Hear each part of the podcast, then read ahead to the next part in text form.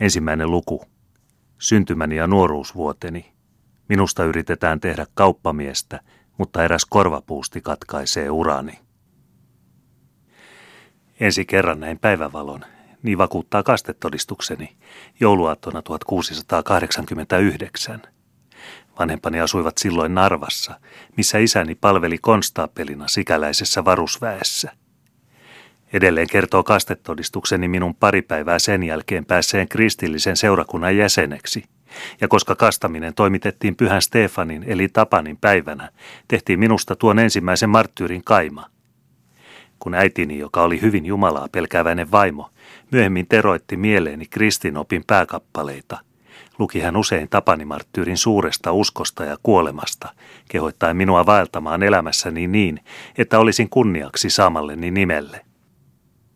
Kuinka minä monivaiheisen ja kirjavan elämäni aikana olen onnistunut näitä äitini kehoituksia toteuttamaan, sen ratkaiskoon Jumala.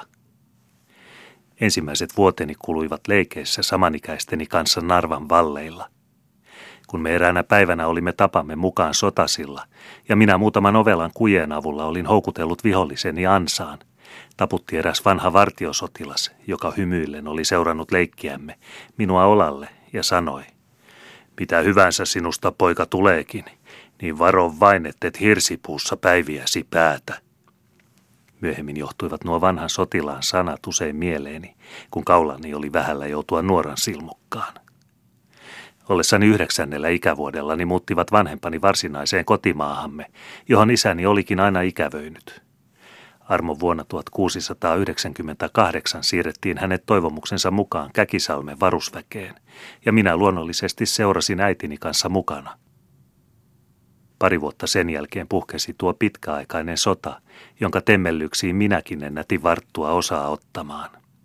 Inkerimalta alkoi tulvia pakolaisia Viipurin ja Käkisalmen seutuville, ja minun vilkas mielikuvitukseni sai yltäkyllin työskentelyn aihetta – Minun ja ikätoverieni leikit muuttuivat yhä sotaisemmiksi, ja jokainen meistä tahtoi näytellä nuoren Karlokuninkaan osaa.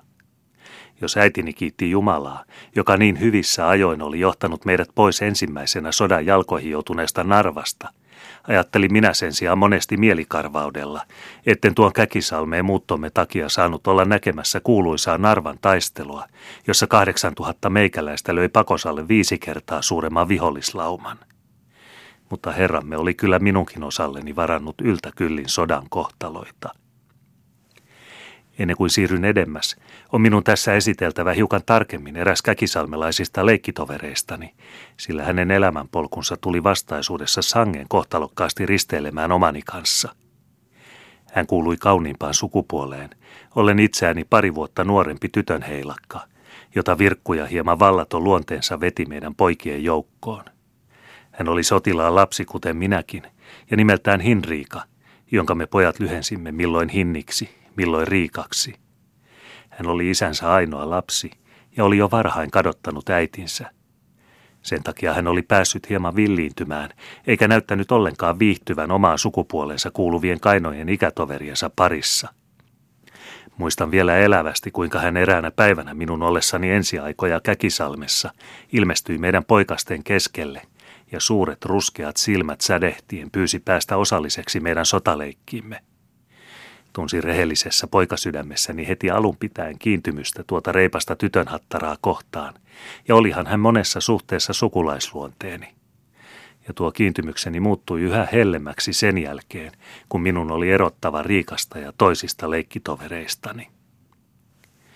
Kun 14-vuotiaana olin uudistanut kasteeliittoni ja muutenkin olin mielestäni jo täyden miehen veroinen, aloin minä vakavasti harkita mahdollisuutta päästä sotilaaksi. Huolimatta siitä, että äitini oli jo aikoja sitten päättänyt minusta, ainoasta pojastaan, tehdä rauhanmiehen ja saanut luonteeltaan sävyisän isänikin tähän tuumaansa yhtymään. Tällä iälläni olin minä kasvanut jo melkein täyteen pituuteeni, eikä minusta koskaan venynyt keskikokoista suurempaa mutta voimakas minä kokoisekseni olin ja ennen kaikkea notkea ja ripeä liikkeissäni. Hypyissä ja ruumiin taivutuksissa ei minua kyennyt kukaan voittamaan. Näin ollen katsoin olevani kuin luotu sotilaaksi, jota paitsi minua siihen veti kiihkeä seikkailun haluni. Muutamia päiviä ripille pääsyni jälkeen päätin puhua asiasta isälleni. Kun hän eräänä iltapäivänä palasi toimestaan pieneen asuntoomme ja tapansa mukaan laski penkille raskaan miekkansa ja kolmikolkkahattunsa, vedin minä miekan huotrasta ja aloin tehdä sillä kaikenlaisia oppimiani hyökkäys- ja väistöliikkeitä, ikään kuin tuolla sanattomalla tavalla antaen isäni tietää, mihin minun sydämeni palavimmin halasi. Isä näytti arvaavan ajatukseni, sillä äiti vilkaistuaan lausui hän. On jo aika tapanipoikaseni sinun heittää nuo poikasten kujeet ja ruveta ajattelemaan vakavaa tointa. Laskin miekan kerjen lattiaan ja ajoin pyytää isääni menemään linnoituksen komentajan Eversti Shershantsin luo ehdottamaan minua varusväkeen otettavaksi tai saadakseni häneltä suosituskirjeen Inkerissä taistelevan Suomen maa-armeijan päällikölle. Mutta ennen kuin kerkesin suutani avata, ehätti äitini väliin ja sanoi. Minä olen tuuminut samaa asiaa jo pitemmän aikaa, ja nyt luulen löytäneeni Tapanille toimialan. Hän on saanut oppia kirjoitusta ja luvunlaskua, ja koska kauppias Jaakima Frees Viipurissa on meille etäistä sukua, niin ei ole mikään se viisaampaa kuin että minä matkustan Tapanin kanssa sinne ja toimitan hänet palvelukseen sukulaisemme luo. Mutta minä en halua kauppiaaksi, vaan sotilaaksi, rohkenin vihdoin epätoivoissani sanoa. Ei niistä mitään, sanoi äitini ankarasti. Kauppiaana sinulla on edessäsi paljon parempi ja turvallisempi tulevaisuus kuin sotilaana, ja siihen ammattiin sinulla on sitä paitsi suuret lahjat. Kun edelleen koitin taistella hartaimman haluni puolesta, vetosi äiti neljänteen käskyyn, ja kun lisäksi isä, kuten tavallista, mukautui äidin neuvoihin, näin parhaaksi vaieta – sitä paitsi rakastin äitiäni siinä määrin, etten pitemmällä niskoittelulla halunnut hänelle tuottaa mieliharmia. Muuten ei joustava luonteeni tästä vanhempaini päätöksestä ollut kovinkaan kauan masennuksissa. Olenhan Viipurissa jonkin verran lähempänä sotatapauksia, ja kuka ties joudunkin siellä yhtäkkiä keskelle sodan telmettä ja saan tarttua miekkaan, ajattelin minä, ja kuvittelin Viipuriin menoni omille unelmilleni mitä suotuisimmaksi. Matkustin siis syksyllä vuonna 1703 Viipuriin, jossa äitini toimitti minut kirjanpitäjän oppilaaksi mainitun Jaakkima Freesin kauppahuoneeseen. Täällä vietin kokonaista viisi yksitoikkoista vuotta, istuen ahtaassa puotikamarissa kaikenlaisten tavarakääröjen keskellä ja merkiten kirjoihin suola, tupakka ja inkiväärieriä sekä varttuen sillä välin täydeksi mieheksi. Ajatukseni liikkuivat kuitenkin alati jokapäiväisen toimintapiirini ulkopuolella – Ilmassa tuntui lakkaamatta ruudinkäryä ja sotaista levottomuutta. Rajalla taisteltiin nämä vuodet melkein yhtä menoa, ja alituiseen kulki Viipurin kautta suomalaisia joukkoosastoja kaakkoiselle rajalle, missä Venäjän saari oli ruvennut rakentamaan kaupunkia ja linnoitusta Nevajoen suulle. Ennen kaikkea antoi mielikuvitukselleni työtä inkeriläinen sissipäällikkö Kivekäs, jonka urotöistä ja seikkailuista kerrottiin toinen toistaan ihmeellisempiä juttuja. Oltuani kolmisen vuotta Viipurissa luulin jo kerran vankeuteni tavarakääröjen keskellä päättyneen sekä saavani vaihtaa hanhensulan ikävöimääni miekkaan.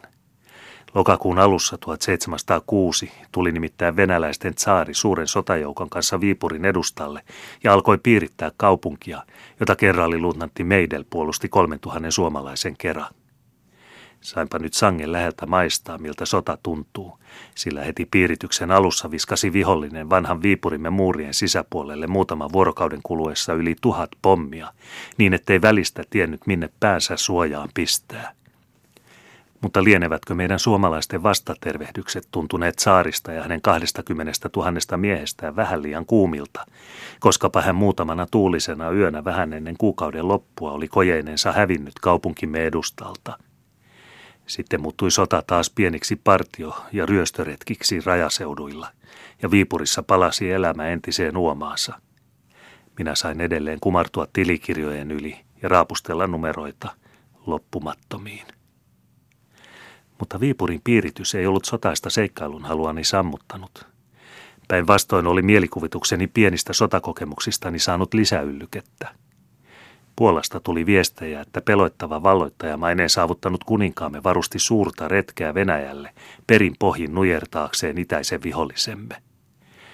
Tämä ynnä toisaalta rajasissien rohkeat kepposet, joista yhtä mittaa kuuli Viipurissa kerrottavan, olivat omiaan johtamaan ajatukseni kauas yksitoikkoisesta työstäni – Olin jo monesti saanut isännältäni muistutuksia hajamielisyydestäni, kunnes sitten keväällä 1708 sattui sellainen tapaus, joka kerrassaan katkaisi kauppamiesurani. Istuin eräänä aamupäivänä tavallisessa työssäni, ja minun piti juuri merkitä kirjaa muutamille jääsken talonpojille velaksi annettu suolamäärä. Mutta ajatukseni olivat kokonaan illalla kuulemissani jutuissa, ja huomaamattani piirustin numerosarakkeiden keskelle parrakkaan kasakan sekä suomalaisen sissin lävistämässä häntä miekallaan. Kun töherrykseni alkoi olla valmis, tunsin jonkun kurkistelevan olkapääni yli – Kääntyessäni hieman sivulle huomasin vierelläni isäntäni, Jaakkima Freesin, hallavan peruukin ja terävän nenän. Yritin nousta paikaltani, mutta samalla sain kipenöivän korvapuustin. Mitä tämän jälkeen seurasi, sen jätän mieluimmin kertomatta, sillä puolustukseksi sille, kaunistelematta puhuen, riittävät tuskin nuoruuteni ja pikainen luonteeni – Sanottakoon kuitenkin sen verran, että kun olin isännälleni maksanut korvapuustin, joutui hän useammaksi päiväksi vuoteeseen.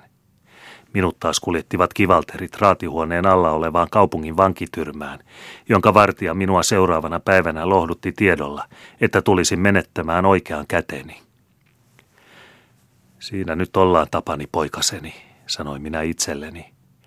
Sinä olet vasta 19-vuotias ja harjaantunut miekkaa käyttämään, mutta mitä hyödyttävät sinua nyt kukoistava nuoruutesi ja asettaitosi, kun oikea kätesi hakataan sinulta häpeällisesti pois?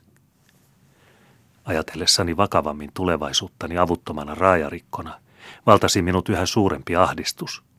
Tyrmän seinät olivat vahvat ja raudoitettu ovi varmasti teljetty, joten vähintäkään pakenemisen mahdollisuutta ei ollut kun mieleeni muistuivat vanhempani sekä Riika, jonka kuva oli haihtumatona mielessäni säilynyt. Ei se suinkaan ollut omiaan epätoivoani lievittämään.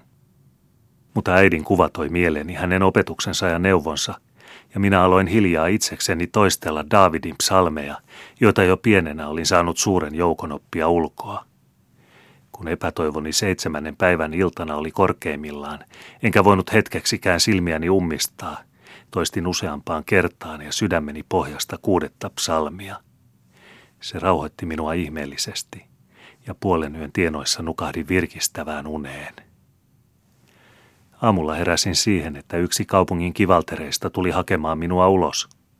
Luulin jo lähdettävän suoraan teloituspaikalle, mutta ulos tultuamme sanoi kivalteri minun olevan nyt vapaan ja käski mennä isäntäni luo.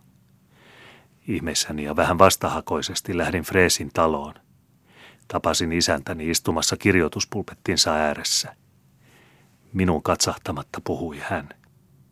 Kunniallisen ja jumalisen äitisi takia en tahtonut saattaa sinua rangaistukseen teostasi, mutta toimesi minun luonani ei luonnollisestikaan myöskään voi tämän jälkeen jatkua – kun kuitenkin ajattelemattomasta ja äksystä luonteestasi huolimatta olet ollut toimessasi älykäs ja ripeä, ja koska lisäksi kuulut tyrmässä ollessasi katuneen tekoasi, niin en tahdo sinua suoraa päätä syöstä tielle.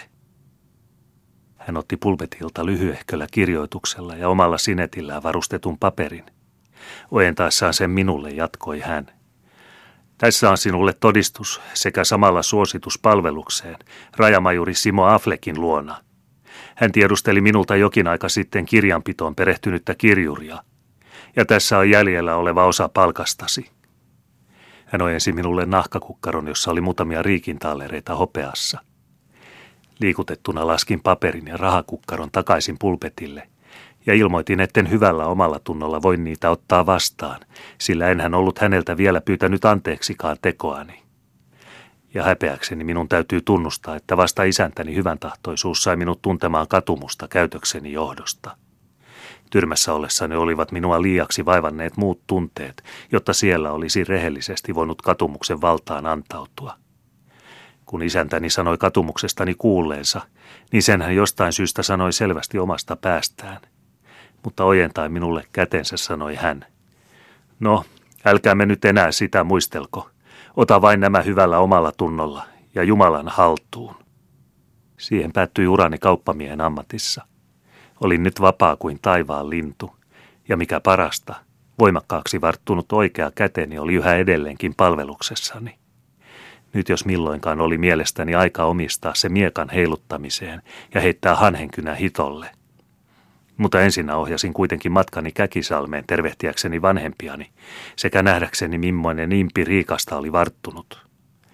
Lähtiessäni ostin pienen kullatun hopeasormuksen, jonka sisälle kaiverutin sanat, muisto ystävältäsi Tapanilta. Sen ajoin soveliaan tilaisuuden sattuessa antaa Riikalle, jonka olin jo tottunut yhdistämään kaikkiin rauhallisempiin tulevaisuuden unelmiini. Kotiin saavuttuani tapasin äitini sairaana. Jyrkästi vastusti hän nytkin aikomustani lähteä taisteluita etsimään. Niin palava halu kuin minulla siihen olikin, en kuitenkaan hennonnut nytkään tehdä vastoin hänen tahtoaan, vaan lähdin jonkin aikaa kotona vietettyäni tuon huonossa huudossa oleva rajamajuri luo Pielisjärvelle.